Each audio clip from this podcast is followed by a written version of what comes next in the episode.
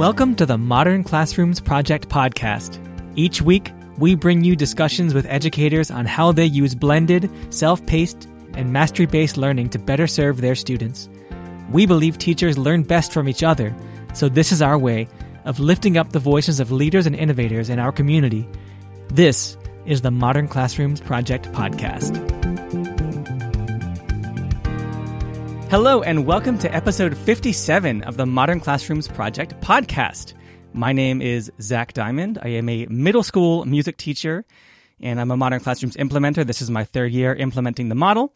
I'm also a Modern Classrooms mentor, and tonight I am joined by two fantastic guests who are going to talk with me about teaching AP courses using the Modern Classrooms model. And um, astute listeners will notice that I said I'm a middle school music teacher, so I know next to nothing about teaching AP courses. So I am excited to learn along with the listeners tonight all about teaching these courses. Um, so up first, returning to the podcast, we have Shane Donovan, who is the career and technical education coordinator and AP computer science teacher at DC International School, which is also the school where I teach. So we're coworkers. Shane, how are you doing?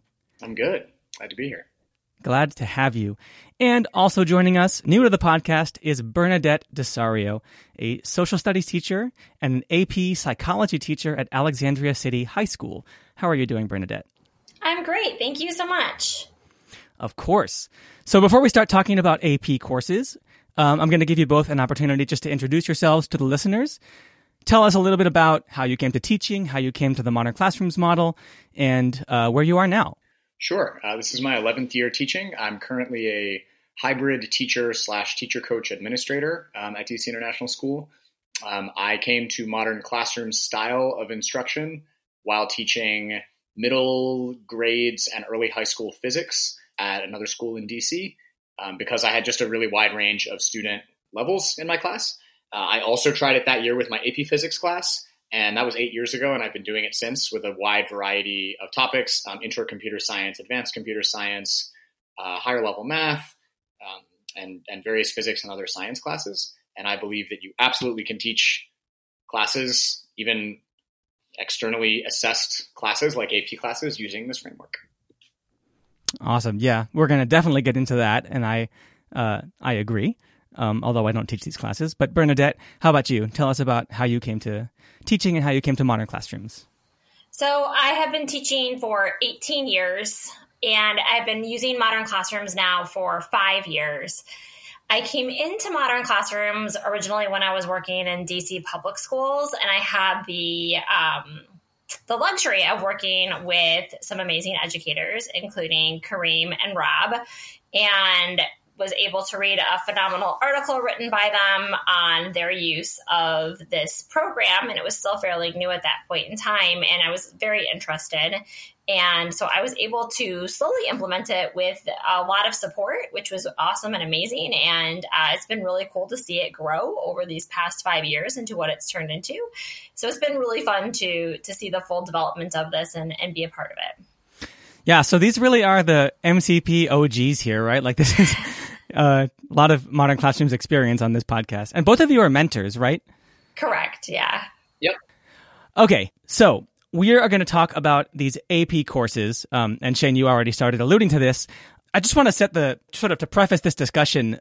This whole idea for this episode arose out of the work that I and some other mentors were doing over the summer in the Summer Institute we were mentoring AP teachers in the Summer Institute, and a lot of them had very similar concerns that they brought up to us. And so we thought it would be good to do an entire episode dedicated to addressing some of those concerns that are unique to AP teachers, seeing if some of them maybe are rooted in misconceptions, and also just hearing uh, about teaching AP classes using modern classrooms because it's great information to have.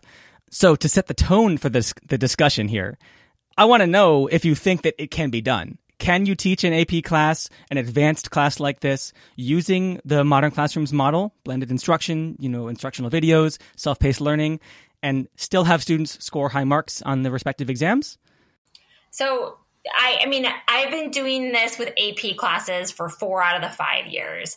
And what I have noticed, the short answer is yes, um, definitely, without any issue or concern as far as the scores are concerned. The, it's hard to say specifically over the last two years with COVID uh, altering the uh, AP program, but I can say overall, um, over the last four years, my scores have been right on par with where they they typically are at the school, even slightly higher in some cases. Um, and we are seeing a very steady trend in, in an upward direction over the scores again, it's a little hard to say with the last two years with COVID, uh, you know, because that changed the test a little bit for us. But overall, there has been only a positive change in my scoring while using the Modern Classrooms project. Cool. Yeah, that's a really great point that I hadn't even thought of. Like I said, I don't I don't teach these classes, and and the way that uh, the past two years have changed the actual exam, the external exam. That's actually really interesting, and I I hadn't thought of that at all. But how about you, Shane? You already give us the answer, but what do you think? Uh, absolutely. Um, if you, it is it is the best way I can think of to take students who have any kind of diversity in their learning experience and get them prepared for a class that's this challenging.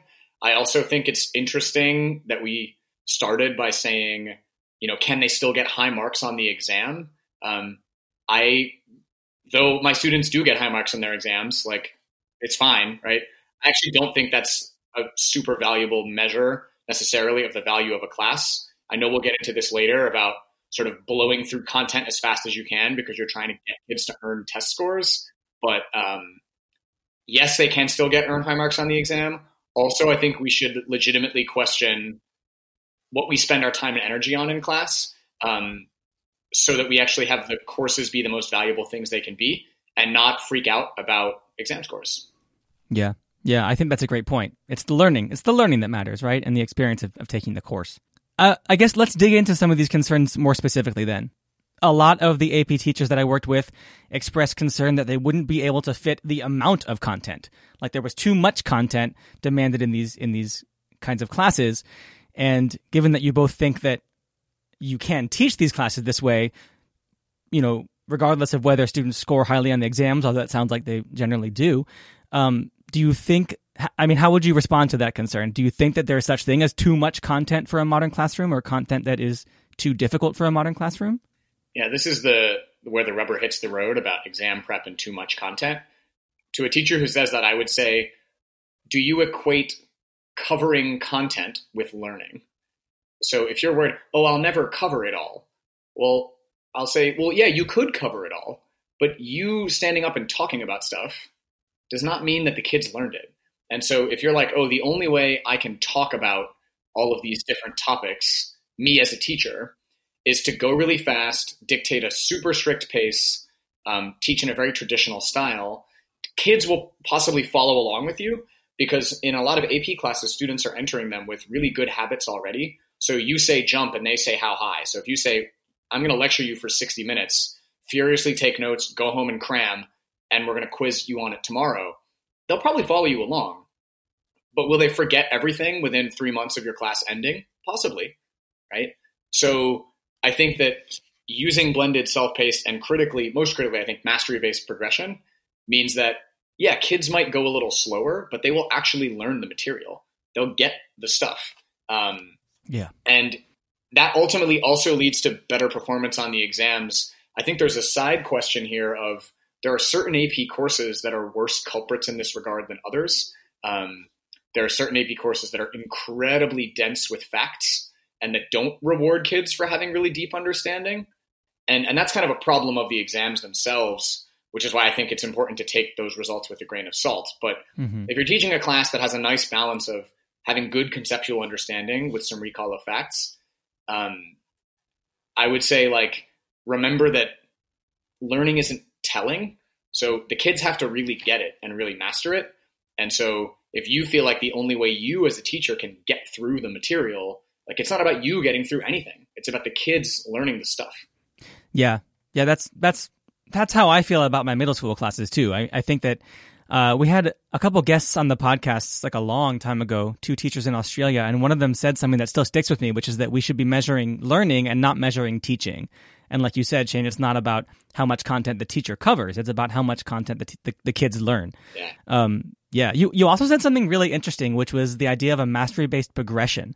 You said progression, and and usually in like the language of modern classrooms, we say mastery based assessment. But I like that idea of mastery based progression because it ties it in with the self pacing a little more. Yeah, like you move on, you move on to the next thing when you know the previous thing well enough to be ready to move on. Right, and the corollary being that you don't move on if you don't know the the last thing well enough. Yeah, and you need to implement structures to make sure that you don't have a kid that's you know still on lesson one when everyone else is on lesson fifty. But right. that's a that's a technical thing that you can that you can work through and that you can solve um, by thinking about how you structure things and, and all kinds of other questions like that. Yeah, and that's also when, at least uh, for me as a middle school teacher, when I see that a kid is two or three lessons behind, I will kick into gear and start doing my teacher things. You know, I'll I'll work with them. I'll call their parents if I need to, but we have strategies for for getting kids to, to complete work. But but I like this idea of a mastery based progression. Um, yeah, that's very cool. Bernadette, how about you? Yeah, agreed. I agree with everything that both of you are saying. I think that there are, although I love the conversation about we really need to rethink you know are are we teaching our students learning i agree with that tremendously but i think we also keep in mind that even though we think that and we believe that and we want to see a shift in education to that there are still a lot of students and a lot of parents and a lot of colleges that need those scores and that want those scores. And although I think this is an important conversation to continue to have and to push to start to see those changes, I think there's also a reality that a lot of teachers and a lot of districts are dealing with. And they feel that pressure of needing to cover all that content. And it is possible. And I think that when you think about how to cover that content, we can take a look at the structure of of how you're structuring your course and maybe stepping away a little bit from the tradition modern the traditional modern classroom setup and thinking about the standards that you need to cover and what are the best ways to cover those standards so i may not cover every standard in a video lecture but I may do a hybrid of I'm going to cover this standard in a video lecture. I'm going to cover this standard and maybe some sort of discussion aspect. I'm going to cover this standard in a practice. So uh, it, it's not always as traditional as video lecture practice mastery, but I'm still able to cover all the standards in a self paced model, which is asking the students to become more active learners instead of more passive learners. Because I think what we see a lot in the traditional style AP classroom, where I'm lecturing to you, you take your notes, you go home and you cram for hours on end is more of a passive style of learning, at least within the classroom. And what we're asking them to do is make a shift towards a more active style of learning. So even if it's not set up in the traditional modern classrooms format, the students are still engaging with the content more than what they would in a tradi- or what they did in my class at least in a traditional style classroom. So I still see a very effective learning style or effective mastery of the progression because I, I do love that concept that I te- that I tended to see in a traditional AP classroom. Yeah, yeah. Um, so another related thing that a lot of the AP teachers that I worked with struggled with was keeping their videos short. They all were submitting videos that were like 10, 12, 15 minutes long. And a common concern that I would hear from them was that these lessons that they were trying to teach were dealing with really advanced and complex topics. And so it was hard for them to keep them under 10 minutes, um, let alone five or six, which is, you know, what we kind of recommend. And I'm wondering if you've all found ways to break down your content and keep the videos short, even while you're dealing with complex topics like you would in an AP class. And Bernadette, this idea of sort of a hybrid modern classrooms approach, and I mean hybrid, not in the like hybrid learning sense, but the idea of like some videos, some other methods as well. But yeah, how do you keep your videos short, your instructional videos? How do you keep them reasonably length? So this was a huge struggle for me. I struggled with this all the way through my first year. Uh, and still, there's still some of my videos that are that that push it a little bit. But what I had to get myself away from, and this was a really big challenge for me, was thinking of my unit in terms of days. So I had to remove the concept of what do I want to cover in a day and instead look at my content, decide what was the most important, look at how I wanted to cover it, and then break it into that aspect of how do I want to cover my content? How do I want to cover these AP standards? And then what I would do is for the ones that I wanted to cover in video note format, make sure I was just focusing on one standard. So instead of a typical lecture where I may cover three to four standards in a lecture, and then I was trying to cram that lecture into a 10 minute video and that didn't work. So now what I do is break those down into shorter videos that just cover one standard. But students may work through two videos before they take a mastery check. But what this does, it gives us a pause, it gives us an opportunity for conversation and discussion. It gives me an opportunity to ensure that students have mastered that content just by looking at their video notes before they're moving on to the next. So they may not take a mastery check after every single video. They may take a mastery check after every two to three videos, which allows me to keep my videos shorter, but it still doesn't eliminate that check in process with them or me being able to do just a quick oversight of are they understanding the content? Because I give them guided notes along with questions in their videos. So I can see how they're progressing through their videos as well. Yeah, that makes total sense. And I love what you said about thinking of your unit not in days, but like in the in the content that you want to teach and how you want to teach it. I this is sort of the mental model that I use when I'm mentoring to explain self-pacing. It's like we have to detach a piece of content from a specific day and time in order for the students to be able to self pace. And I, I, I, love the way that you put that. I also like the idea of having multiple videos before a single mastery check because you can just cut the video and have them do another video, right? Like you don't have to sit them in front of a 12 minute video. You can make three or four videos even um, that can cover the exact same content, but you can have them do things in between just to break it up. And I also think that that's just sound pedagogy, right? Not to make them try and learn three or four concepts in, in one go. Exactly. And they tend to zone out, just like they would in a lecture. Yeah. So it kind of eliminates that zoning out. Yeah, totally. How about you, Shane? Yeah, I think I echo a lot of what you guys have said. Um, I think that a longer video actually is okay if what makes it long is like a lot of practice embedded or checks for understanding type things that actually I've made. I'm teaching calculus, I made a 15 minute video. It was fine because it was full of questions, like embedded stuff that made it long, and that's okay. Um, I would also say that thinking thinking really hard about what instructional format is best delivered in video form. Not everything that you're going to teach is actually best taught via a video. And students who come into an advanced class often have pretty high background skills in some other areas that you can leverage. You know, they can read for content occasionally. They can learn content by discussing things with each other uh, doing a hands-on lab, looking at a diagram or a picture, um, and those are things that happen off video. And so you can definitely really focus on like what actually needs to be in a video. Um, I also think that especially students that are older, you can have pretty frank discussions on them about do they learn well from videos. So my advanced math class, I was doing pretty similarly in modern classroom style with a lot of videos and very little lecture. When we switched to COVID, teaching, they all said, like, I want you to teach this live for a little bit every day. And I said, fine, I will. But I'm also making a video. And so if you're really stuck, you can go back and watch it back again. Um, and so, like, being able to have dialogue with your students about what is actually the most effective way to teach them, that's something that older kids in advanced classes actually can tell you themselves. And you should listen to them because they know themselves the best. Yeah. Yeah, and I think if I can just pop in, I think that is where some of those like daily check-ins or those mid-unit reflections are extremely helpful too, because it provides students that opportunity to let you know what's working and not working for them, and address that for even those students who may not be as vocal. Yeah, those are great points. Um, I am going to shift gears a little bit.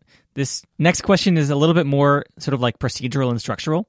Uh, I'm not super familiar with teaching these courses. In fact, I'm not at all familiar with teaching these courses, so I'm not totally sure how they're structured. But I would imagine that there is some degree of test prep built into the course, like practice exams and practice problems, uh, things like that. And I'm curious how you fit stuff like this into your modern classroom. Um, do you like teach the test taking skills that they'll need, the types of questions, and if you do teach those things, is that also modern classrooms stuff? Is it instructional videos of how the test works, things like that, or um, is that just does it come through in your practice, like your practice problems, the work that you're doing? Is it is it sort of more organic? How would you how would you describe that sort of test prep aspect of these classes? I think the first thing is how you frame it to students. So I've always told students, look, tests exist because they're efficient for people to grade. That's why we use them to determine all kinds of stuff in life because a multiple choice can be put through a Scantron, uh, and that's better than you dem- you know showing up with a full portfolio of every experiment you did in advanced physics and having somebody have to read it for six hours.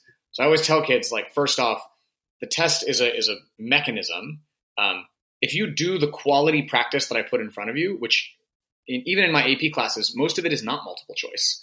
I give free response. I give more quality practice. I say you will you will know the material well enough to be okay, but also still we should practice the format that you're going to be assessed in sometimes, just so you're not freaked out when you have to sit for a multiple choice type thing with 50 questions on it or whatever. Or even in some of the other courses I've taught, there's a free response section too, so we should practice those types of questions. And so I think framing what it's for is important, and then deciding within your instructional modules when is an appropriate time to tell students, okay, we're going to practice taking a miniaturized version of an exam for you know 40 minutes that's based on you know the last four uh, modules combined just so you get used to this test prep thing. I never have taught test prep skills in a vacuum. I always say let's look at the questions do the content try and answer them as best we can and then notice if there's test preppy stuff that we can tease out of that. Um, so i think it's just like designing any other practice you give kids. You just think how well does it align to the learning that I want kids to demonstrate, and when's the best time to ask people to do it. Um, as far as self pacing goes, there are occasionally times where I'll say we're all going to take a practice exam like on this day because that's how the real thing is, right? You take your exam on May whatever, it's a given day. So you also have to practice that feeling of today's my Super Bowl, I better be ready to play in it, which if you do entirely self pacing, kids don't always get that enough urgency there. Um, but I think there's no rule that I would say is easy to just dictate to a teacher, but it's just that you have the flexibility to design whatever practice you want to put in front of kids. You're in charge. You know, use your best judgment. Yeah, that makes sense. That makes sense. How about you, Bernadette? Yeah, agreed. I would also say, I mean, I do have certain days where we do all assess at the same time. Um, and that I just set in advance. So they know well in advance when we're going to assess and and when we're what they need to have accomplished by that point in time. Um, I think there's a lot of flexibility within the the program to offer really however you feel most comfortable doing it. I the, the wording I use with my students is every uh, assessment we do is a practice. It's all practice. The idea is to master the content. So even though this, is this is an assessment or this is an AP style exam, the idea is yeah, just to practice so you don't freak out uh, when you go to take that exam in May. And it allows us to have really great discussions afterwards. And because of the way the class is set up, it allows me then to even work in small groups with students. If some students want more, maybe this is their first AP class and they want more test prep or they want more. Um, want more familiarity with it, I can work with some of those students one on one or in small groups. With students that feel more confident and they're strong test takers, then we can work on something a little bit different. Maybe we can work on a little bit more analysis or application. So the flexibility of, of it allows you to really tailor whatever it is that your students need better than it would if you were trying to do this, I think, in a, in a full class setting where you're just lecturing and then you would have to do a test review with everybody or maybe do test prep skills with everybody. This allows you to really just address more of the individual needs of the students. Yeah, that's really interesting. I mean, I think that that's uh, a lot of, we say a lot of the same things in non AP classes too, right? Like this is just one of the great things about the modern classrooms model or this, this idea of self pacing is that kids have a deadline that they know is coming. In this case, it's a very far away and very important deadline, but you can break up the year into smaller chunks and you can say, okay, in two weeks we're doing this thing, and you're on your own. I mean, you're not really on your own, but your pace will be controlled by you until that day, and you know what you get ready by that day is really up to you. Um, that's that's really interesting. Do you like are your practice problems and your mastery checks are the questions informed by the style of question that the kids will see on the exams? For me, definitely. So I mean, in AP classes and IB classes, one of the great values of these courses is that they do have you know question banks that are available for teachers, and I think right. And I and like I said earlier, I think some courses are are more like fire hose of content at your face than others, but I think the courses that I've taught, um, both in IB and AP, those practice problems are both aligned to the exams that they take in the end and like really good problems and think, you know, good quality practice. So it, it's, it's really nice because you can, you have these massive banks of, of, of things you can take and use in class. And it does both. It helps kids be prepared for their format. And it also is quality practice that focuses on the learning, which is actually what counts. Right, yes. So in the videos with their checks for understanding the videos, I use AP style multiple choice questions. Again, there's some really great banks and College Board has made it pretty easy to to access those materials now. Uh, and then for their mastery checks, because I want them to be a little bit shorter, and AP psychology is a little bit different, where we either have multiple choice or a whole essay. Uh, a lot of times, what I even will do is take multiple choice questions and just remove the choices and use that as oh, what a, good idea. a great yeah, as a great mastery check question, um, or take one portion of a free response and have them just address one aspect of it. Uh, and I find that works out really well and just kind of helps build their confidence a little bit, um, but also provides for some really good discussions on about questions and about content. Yeah, uh, but also exposes the kids to the kind of question they're they're going to see on the actual exam. Exactly. Yeah, those are those are really that's really cool.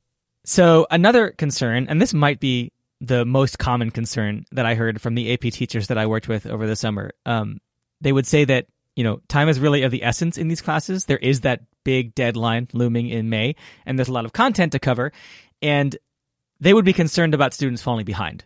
Uh, you know, so I'm wondering as a middle school teacher, I know what I do for students who fall behind, but I, I would imagine that the executive functioning skills of my students aren't quite on the same level as students in AP classes.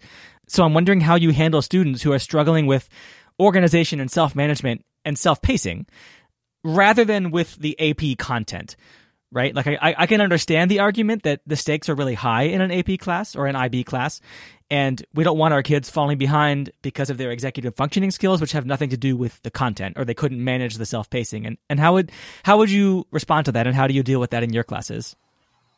So I set some pretty hard deadlines, and I try not to let my deadlines go too far from one another. So everything is going to be a hard deadline every about three weeks or so to help address that. So that way, a student doesn't get to a five week unit and all of a sudden needs to catch up on five weeks worth of instructional videos.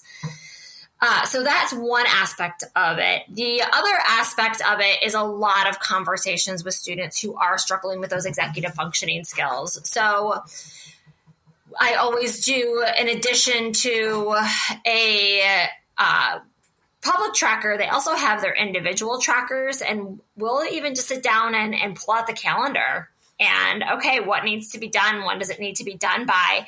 And we'll take a look at students who are falling behind. I will say that first unit is typically pretty tough and rough when it comes to students who are struggling with with pacing because we haven't built those relationships yet. Uh, but I would say really by about the third unit, they've they've for the most part are it's great to see their growth you get to see a lot of students who are able to manage it a little bit better. You know, everybody gets busy from time to time, but overall, um, you really get to see them grow. Yeah, and that's really great to hear uh, from a teacher who's been using the model as long as you have, because right now I'm teaching my first unit, and there are some kids who are struggling. So, yeah, but uh, you know, I've seen this happen too. A lot of kids, uh, they they fail forward in that first unit, and then they realize that something went wrong, and they try and get it together. And they do grow. They do grow. Shane, how about you? How would you respond to that? I would echo the technical solution is everything that Bernadette just said. So short cycle times so that if a kid bombs a unit, they can learn quickly and have another bat, you know, another try really quickly. Um, checking in with kids to figure out the root cause of their struggle with time management. Is it because they're working outside of school to like help their family pay rent, or is it because they're addicted to video games? Right? Those are both possible, and there's different things we do about that. I would also say more fundamentally to a teacher, like, okay, let's say that you don't implement a model like this. You lead a super tightly controlled teacher led classroom, which results in even students with really bad organizational skills earning a good AP score because you crack the whip on them every single day. You get to feel good that they got a bad, a great AP score, excuse me. And then they go off to college and they get smacked in the face, right? And that's actually like really irresponsible on our point.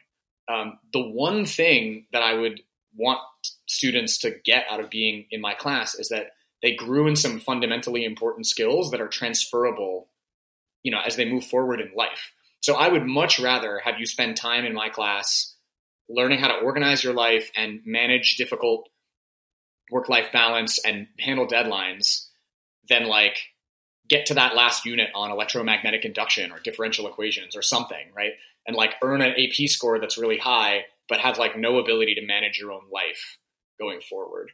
So I think I think you absolutely can both have kids learn all the content and grow in self management and organizational skills. But I also tell any teacher who's struggling with that trade off, like, think about, I think that trade off is worth it, right? Because the electromagnetic induction and the differential equations they learn in advanced physics or math class, who knows how long that's going to stick with a kid, right? Who knows what they're going to do after they graduate high school? But their ability to manage a workload, um, make schedules for themselves, recognize when they need struggle and ask for help, that stays with you for life. And that's a skill that matters way more than any little bit of content you can squeeze out of a kid because you never let them fail. Yeah, yeah, I think that's a great point. And I guess if they do go into a career where they need that knowledge, it's not like they'll have to remember it from their AP class. Yeah, like they're going to practice it again. It's going to come back. You know, it's it's not a big deal. Though fundamentally, actually, they'll have the skill, the the self management and self advocacy skill to like go learn whatever content they need to be okay. Um, if you come out of school with really good habits, you have the ability to teach yourself things that when you need to teach them. If you only if you only perform well academically because somebody's telling you what to do every five seconds, um, there's a lot of research about different instructional models and different charter school systems in particular where you know kids got great grades and great test scores because they were in these super controlled no excuses highly directive schooling environments. And a lot of students from those places get to future institutions and really struggle because there's nobody telling them exactly what to do every second of the day uh, and they didn't develop that skill um, because the school prevented, you know, took care of that for them. If that makes sense. Yeah, yeah. I think that that's really interesting. I know I personally, as a middle school teacher, I have sort of like the balance for me between teaching the content to my students and helping them to develop those self management, executive functioning skills has definitely sort of swung toward the latter right? I, I, I have sort of deprioritized my content almost um, because I, I think that uh, it's really important to learn those skills. The kids in my class who are motivated to become musicians do. And the kids who aren't motivated to become musicians learn to get by in a class where they're not super motivated right or they learn how to organize their work they see what's coming and they you know i still teach them music and i do it passionately honestly but like i think that that's a really interesting take shane and um maybe a controversial one, but like I I agree. Yeah, I would, I, some people would probably find what I just said kind of shocking, but that never bothered me. no, and and I I agree. I agree. Like I think that, like I said, like any piece of knowledge that they're going to need in a career, it's not it's not going to be contingent on them remembering what happened in like February of AP Physics. You know, they can look it up. um, yeah, cool. I think that that covers the most common concerns that I would hear from these AP teachers uh, over the summer. And, and I think that I hope that we've sort of conclusively established that these classes can be taught. Um, and we've even questioned whether or not it's a question if it can be taught, if it matters. Um, that's fascinating to me. But I'm still curious to hear from you all if there were other modifications that you make to modern classrooms, specifically to your AP classes, that uh, accommodate you know the specifics of those classes, uh, with which I am not personally familiar, which is why I'm asking. Um, like, was there anything that wasn't working with these AP classes that you had used in lower level modern classrooms classes? Or is there some aspect of your modern classroom structure that is different from other classes that you teach at the same level, like because of the test or because of the, the style of question? Any other modifications that you make to your modern classroom in these classes? I think one thing that is maybe you just have to think about it again um, in any class you teach, but the decision to have uh, your mastery checks or your end of module assessments, whatever you want to call them, um, locked or unlocked uh, is an interesting decision, right? So I know a lot of teachers say, you know, I want to make sure that the kids have done all the practice and I want to check it before I let them attempt whatever. Um, other teachers say, no, I'm, I actually want the mastery check to be available all the time. And it's up to the kid to, you know, I'm not going to check all their practice because I want, I want them to build some metacognition around if they're ready. And I would say in my AP classes, I've pretty quickly fallen into that second category. So in classes with younger kids, I'm usually a way more sorry, you cannot even attempt my mastery check until I know you've done some practice. But for the older kids, I I oftentimes like to say, you can take this whenever you want. You know, you should look at it though and realize if it's impossible for you that you need to do some more practice. Towards what I had said previously about like the metacognition that I want you to be building is like, am I ready for this? Do I really understand this? Do I really know it? Um, and because students that are in those classes and at that age tend to be quite principled and, and don't cheat. Um, that's also a thing you can teach them by talking to them. But I find like having mastery checks available is really, um, can be really empowering metacognitively. Um, and also like having kids do a little bit more of marking themselves where you sort of give out things like answer keys or guides and let kids sort of figure out for themselves if they've mastered something versus that knowledge coming from the teacher. You know, I graded your mastery check and you got it. Um, for a kid who's an AP, it's more like, and in my advanced math classes, I've done this like, here is a mark scheme that explains what you get points for. Look at your own math. Did you do the thing? Like, tell me how many points you got, and then we'll look it over together. And that's a thing that you tried to do it with a younger kid. They're not ready for that. But as kids get older i try and shift it more and more where the burden of determining mastery is more and more on kids. That is very interesting. I hadn't even thought about that but uh, that's why you're here enlightening me. Thank you shane. That's really interesting. Bernadette how about you? So yeah i do a, a, little bit of a hybrid of what shane does. So i start the year off with my ap courses with the mastery checks locked. And that is more so because many of my students may not have been in a modern classroom class before, and I want them to understand the process before they try to, to accomplish the the mastery check. So for the first unit and sometimes two, I keep those mastery checks locked. And then I move them to being unlocked and allowing them to go through the process as they want. Um, and as far as giving them the key, I also do the same thing. I think it's super effective. Uh, we do that for their essays quite frequently with the rubrics because it allows them to have a to see where what they did and whether or not they'd give themselves the point. And it's kind of fun to to hear them argue if they would or wouldn't give themselves the point. Yeah. Um, and I think it really does give them a lot of ownership on them. Totally. Yeah. That's very cool. Very cool. I had not thought of that. Well, we are gonna be wrapping up pretty soon. This was very enlightening, but also in a way like very reassuring to hear just how much of this really overlaps with modern classrooms teachers in, in all in all grades. Like all the guests that we talk to talk about how the model is flexible, how students should be able to learn at their own pace, all of this stuff that we always talk about. It sounds like it all applies in AP classes too. Um, and I guess you know, it, maybe it implies like a, a, questioning of the importance of the exam itself, um, and and a little bit more sort of giving a little bit more trust in the students to learn at their own paces. But but that's something we talk about at all the levels, and that's that's really interesting to hear. I guess just to close out, anything about the model that has been particularly effective or particularly beneficial with specific regard to these advanced classes. I mean, I again like I think it's pretty self evident and I think that we've made it clear in this podcast and also the entire run of the Modern Classrooms Pro- Project podcast that we do think that Modern Classroom works for these classes and for all, all classes. Um, but is there any aspect of the model that has been particularly helpful to you and that you would give as advice to other AP teachers who are hesitant because of the concerns that we talked about? Yes, I really think that having the must do, should do, and aspire to do lessons within your units, especially for your AP classes, can be, I would say, can really change the overall AP experience for a lot of students especially for students who maybe this may be their first AP course. So allowing them to have the opportunity just to focus on those must do lessons uh, and really just kind of get a comfort for AP or AP level and feel like they're still being successful.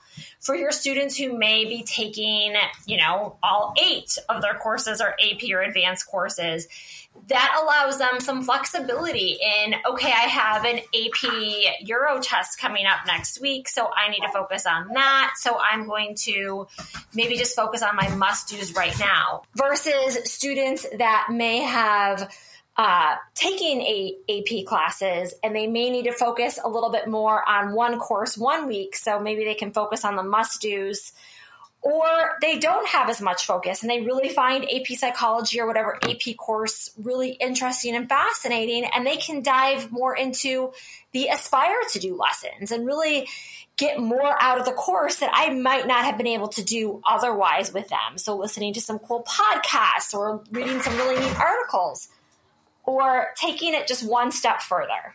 That's that's a really great point. I would encourage listeners, if you haven't already, to really dive into this lesson classification thing, the must do, should do, aspire to. This is such a big, big part of the self pacing in a modern classroom. And and I personally, when I first started using the model, didn't quite get it. And now I have definitely gotten on board and it, it's make it's making my class so much more accessible.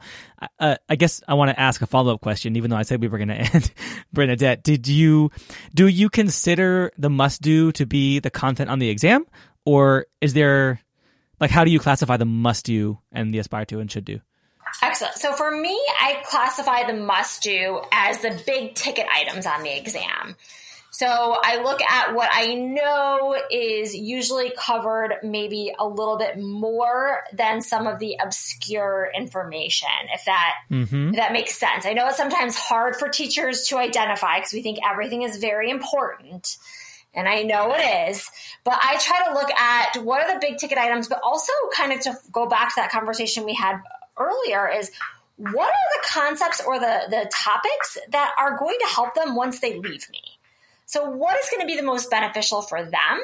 And typically that usually aligns. What I think is going to be the most beneficial for them is typically also what is, you know, more focused on in the exam. So I get lucky in that fact. But yeah, my must do's are are the big ticket items where my should do's are some of the more obscure items and my aspire to do's are for those kids that really have an interest and passion in it that want to know more.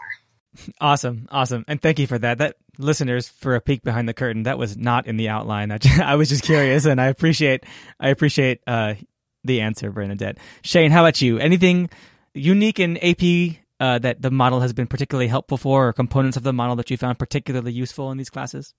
Yeah, I think the the tiering of lessons combined with self pacing, what it does is, and I mean, this is the same big value add we say no matter what grade you teach is it turns the classroom space over to student agency, peer to peer teaching, small group stuff, teacher as facilitator. And so that's how you get depth in an AP class often is is from so in the in the traditional model where you I'm covering all the content, the, the depth is limited by how deep you as the teacher, lecturer person decide to go. Um, but when you flip that around and you say, we have three weeks to explore how circuits work, and here are some modules, and you know, here's here's what we're doing, uh, and there's a summative at the end or whatever it might be. You flip the classroom around, and you get so much peer-to-peer teaching, which creates so much depth of understanding. And kids in AP classes, generally speaking, a lot of the times have really good habits and and can teach each other all kinds of stuff and can debate things and argue things and if you just lecture at them all day, you never give them that chance to do those things. Um, you don't let kids like kids in, in the in my classroom settings. I've just seen incredible creativity from students because they're trying to practice something or teach their friend. Like I just talking about doing circuits. I mean, I had a kid who was like, "I don't understand how this works. Can I go get some batteries and build a thing in this room right now?" I was like, "Sure." Right? I mean, that would never happen in a teacher-led lecture class. That would it would be impossible. But this kid ran off to the closet, got a bunch of stuff, and like constructed a circuit on a table and was talking to three of his friends about it. And they kids are ready to do that kind of thing if you give them the space to do that. And that's all about just the instructional design and the amount of depth of knowledge that comes from those things. Both will allow you to do well on a multiple choice exam or short answer format or standardized exam, but also that's the stuff that sticks with you um, when you leave school. Um, so I think that same value add of flipping the classroom around and rethinking your own role as a teacher and what you're there for applies just as much to an AP class as it does to any other grade level or content. Yeah, I love that. I love that. Well, that I guess is a great place to wrap up, although this has been fascinating and I would love to keep talking about teaching and stuff, but it is time to go and I really appreciate both of you joining me tonight. Um, I actually learned things that I, I had not thought of. I think I, I, brought it up twice. I was like, I didn't even think of that. And I, I love that. I really appreciate it. So, Bernadette, thank you so much for joining me tonight. It has been a pleasure. Thank you. It was an honor being here. Of course. And Shane, thank you for coming back and joining us on the podcast again. Thanks to you both. All right. And listeners, we will be back next week uh, definitely head down to the show notes. There's some information down there and all of our social links and all of that stuff. We will be back next Sunday. Thanks, everyone.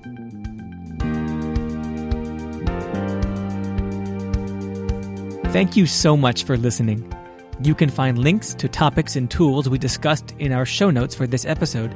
And remember, you can learn more about our work at www.modernclassrooms.org and you can learn the essentials of our model through our free course at learn.modernclassrooms.org. You can follow us on Twitter, Facebook, and Instagram at Modern Class Proj. That's P R O J. We are so appreciative of all you do for students and schools. Have a great week, and we'll be back next Sunday with another episode of the Modern Classrooms Project podcast.